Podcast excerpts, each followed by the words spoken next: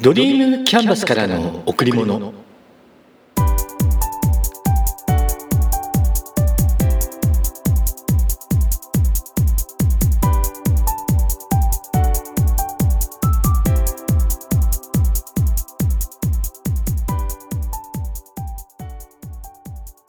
皆さんこんにちは。ドリームキャンバスの竹内義之です。今月も最終日の配信となってしまいました。毎回もっと早く配信しようと思いつついつもいつも最終日の配信まあ毎月途切れなく配信できているからいっかと今回も自分に甘い竹内です明日から12月に入ります。今年も残り1ヶ月ですね。そしてそろそろ忘年会も始まります。健康のためにも飲みすぎには気をつけましょう。今月のテーマ、幸せの定義は？ここから入ります。皆さんにとって幸せって何ですか？この質問にすぐに答えることができますか？うん。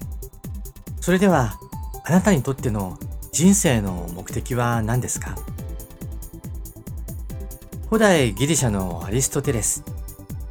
幸福が最高の善であり、人生の目的であると説いています。そしてアリストテレスは人間が幸福を感じる場合に3つに分けています。1つ目、動物的幸福。肉体的快楽による満足です。2つ目、人間的幸福。名誉を与えられたり、正義を行うこと。その満足感。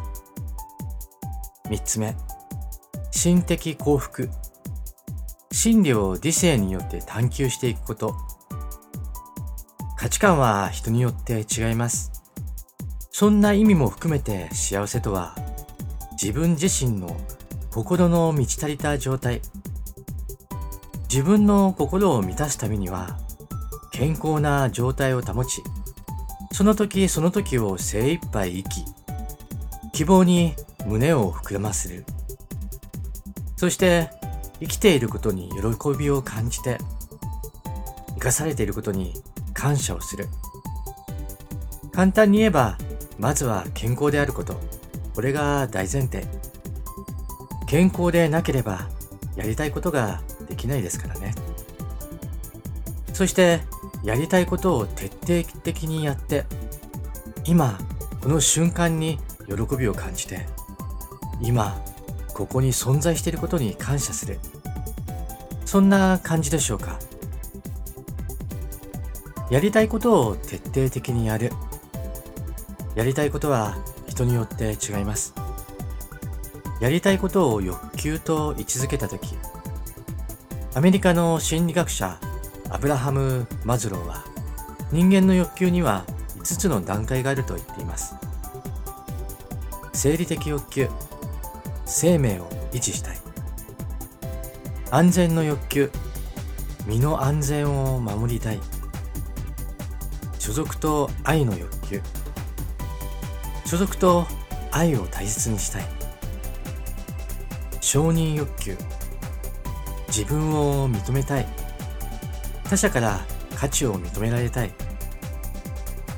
自己実現の欲求。能力を発揮して創造的活動をしたい。マズローの欲求5段階説ですね。ある段階の欲求がある程度満たされると次の段階に移行すると言っています。また私の学んでいる選択理論心理学では欲求に段階はなく並列に存在すると言っています欲求を分けるとやはり5つに分けられると言っています1つ目は生存の欲求健康に関すること生きるために必要な欲求ですよね2つ目は愛と所属の欲求。家族や友人たちと一緒にいたい。人と愛し愛されたい。3つ目は力の欲求。人に認められたい、貢献したいという欲求です。4つ目は自由の欲求。経済的にも精神的にも縛られたくない。自由にのびのびと生きたい。そして最後5つ目は楽しみの欲求。好きなことを楽しみたいとか、新たな知識を吸収したいとか。大切なことは何をしたら欲求が満たされるか。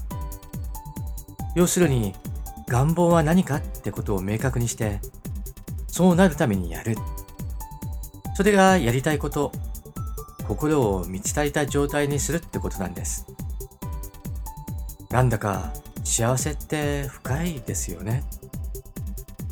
あなたもあなたなりの幸せ論を持って、それを満たす、その状態になることを目指して、今日も楽しんでいきましょう。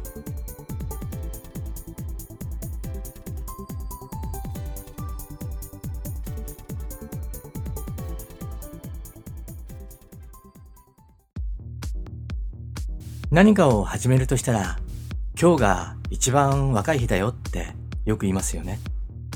でもこれ本当です。明日になればまた一日過ぎてしまいます。誰でも年は取りたくないですよね。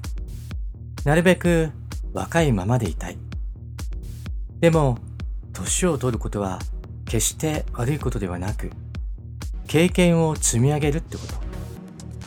だから、年を重ねるっていう。誰でもどんなことに対してもピークは存在します。ピークを超えた時、加工してしまうのがしょうがないことです。だからこそ時間を有効に使ってできることで自分を成長させていかなければならない。そう思うんですよ。ジムに行って走ります。筋トレをして体を鍛えます。だけど、私にとって肉体的な成長はもうない。悲しいけど、これは事実なんです。でも、ジムに行って走ることで、健康な状態を維持することができます。継続することで、マインドを成長させることができます。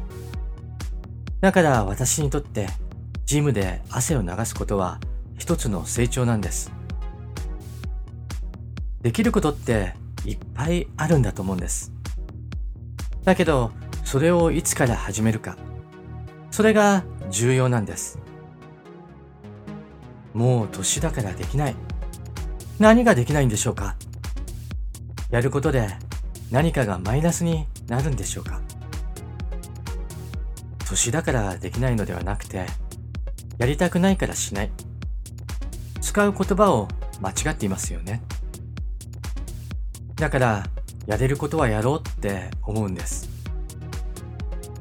肉体的な成長は終わっても、精神的な成長、人間的な成長は意識がはっきりある限り終わりはありません。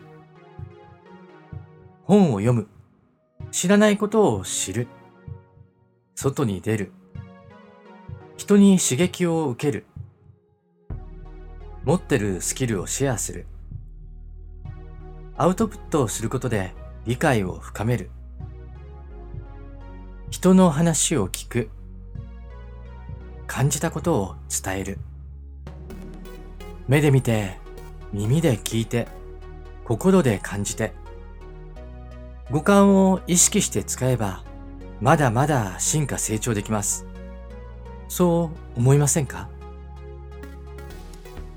ところで人は体の状態と感情で思考を作ります。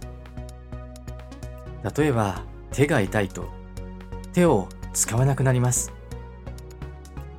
足が痛いと足を使わなくなります。使わない方がいいっていう思考を作り上げているからです。だけど、使わなくなったら本当に使えなくなってしまいます。高齢者が寝たきりになってしまうのもそういったきっかけからからかもしれません年を重ねると体の調子が優れなく感じるのも本当です。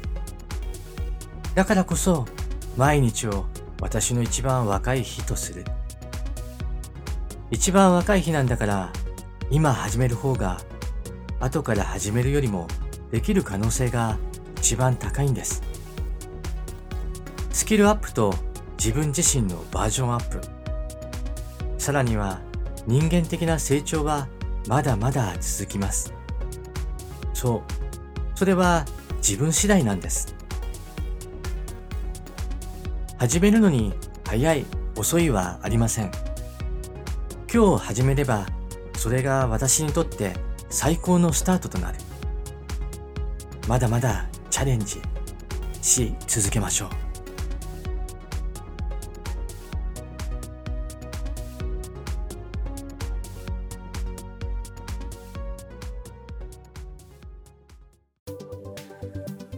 ある異業種交流会の朝の勉強会。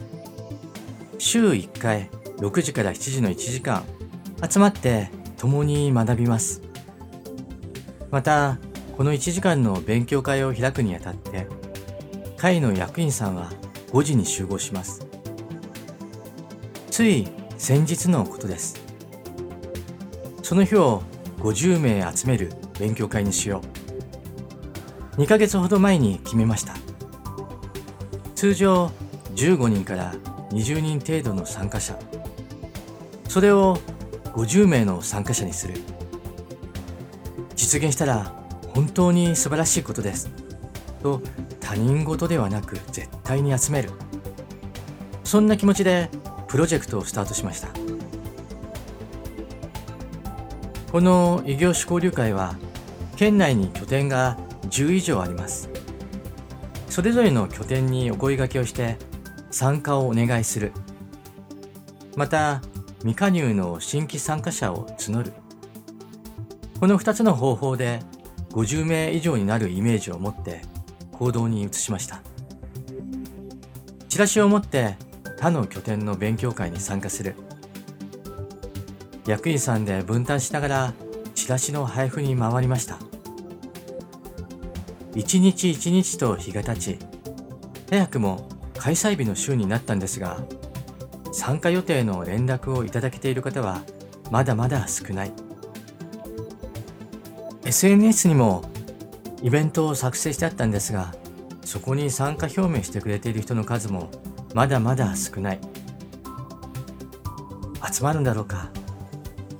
集まると信じていても、その気持ちがぐらつきました。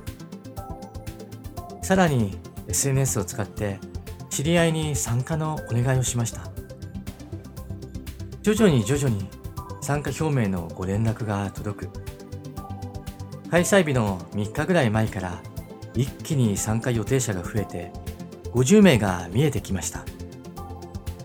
そして前日には60名を超えこれで多分大丈夫だろう。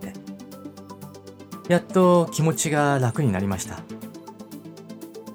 開催している会場は通常は30名の会場。もちろん余裕はありますが、60名を超えるとなるとかなりきつい状態です。30名分は机があっても、それ以上となると椅子だけの配置となってしまいます。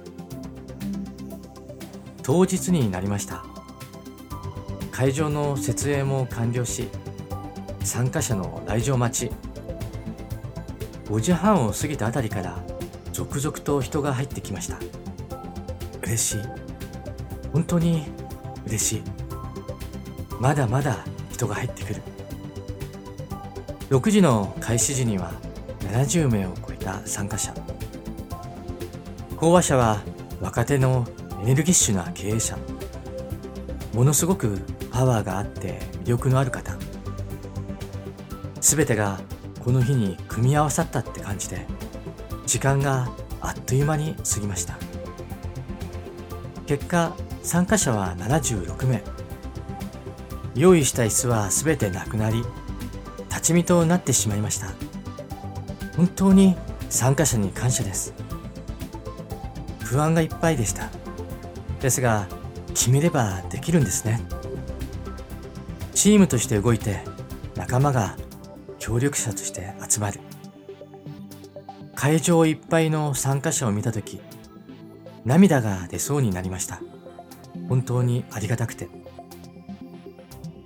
参加者の人数はもちろん嬉しいんですけど何よりもお声掛けをした人たちが参加してきてくれている。狭い会場で大変ご迷惑をおかけしましたが生き生きとした顔で話を一生懸命聞いてくれている。笑ってくれている。それが何よりも嬉しくて。終了後に写真を撮りました。参加者みんなが笑顔でした。こんな感動をもらえたことに感謝です。決めればできる。そしてそれを可能にしてくれる仲間たち。本当にすがすがしくそして感謝いっぱいの一日でした。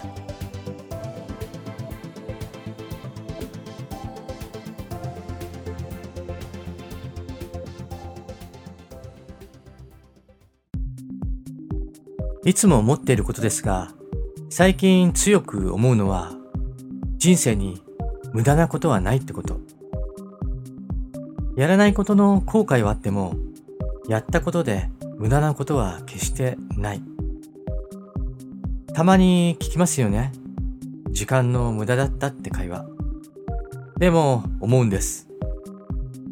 そこで何かを感じ取っているはずって。何かを学んでいるはずって。だから無駄ではないんです。たとえプラスにならなかったとしても、マイナスにもなっていない。次へ生かす課題ができたってこと。だから、やったことで無駄なことは決してない。ところで、思い通りにならないなって思うことありますか？仕事とか、友人関係とか、もちろんありますよね。自分一人で何かをしているわけではないし、大抵のことには誰か相手がいます。考え方や行動が全く同じである人なんていません。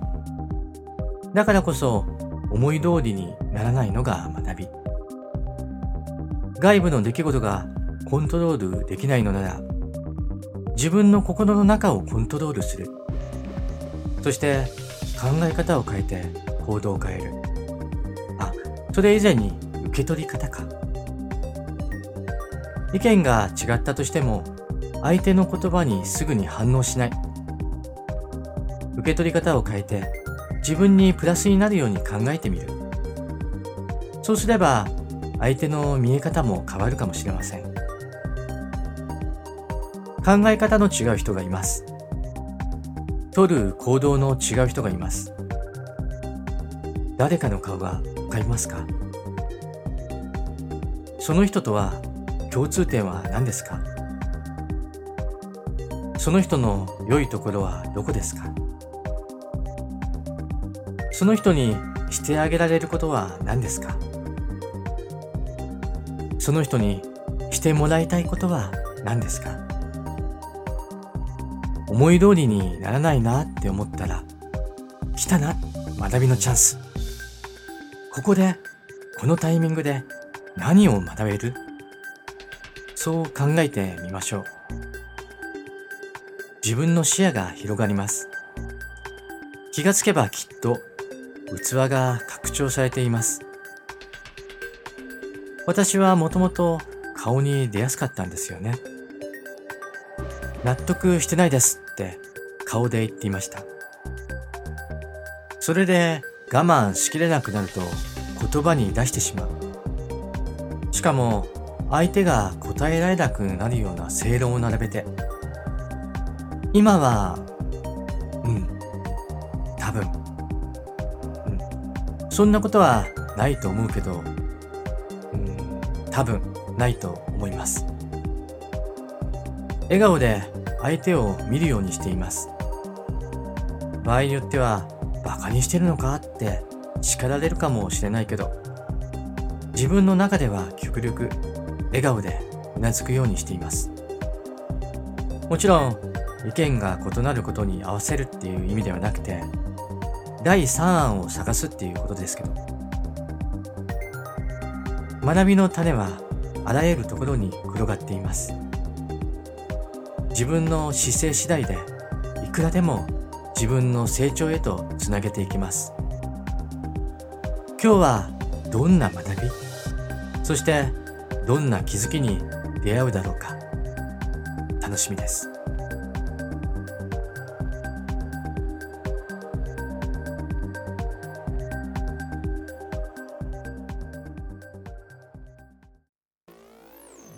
環境が変わったり立場が変わったり日々いろいろなことがあります。思ってもいなかったことがいきなり起こる。その変化をキャッチして自分を適応させる。そんな探知力と適応力欲しいな。そして自分が変えるべきところは変えて状況の変化と自分の変化を楽しむようになる。いつしかきっと。今しか体験できないこと。今だから体験できることを自ら進んでやりましょう。楽しんで。皆さん今日も笑顔でいましたか？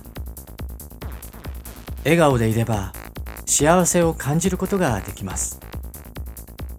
笑顔でいれば毎日が楽しくなります。笑顔でいれば幸せが人に伝わります。笑顔でいれば人と人とがつながっていきますドリームキャンバスからの贈り物今日はこの辺で。